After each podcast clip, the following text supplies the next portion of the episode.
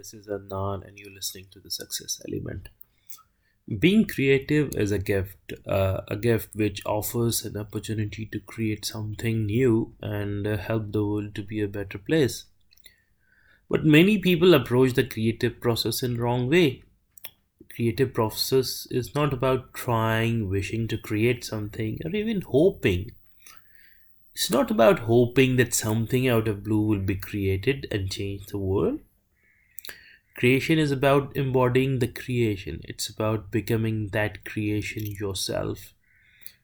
Immerse yourself in your creation. Be the creation you want to create and be one with creation.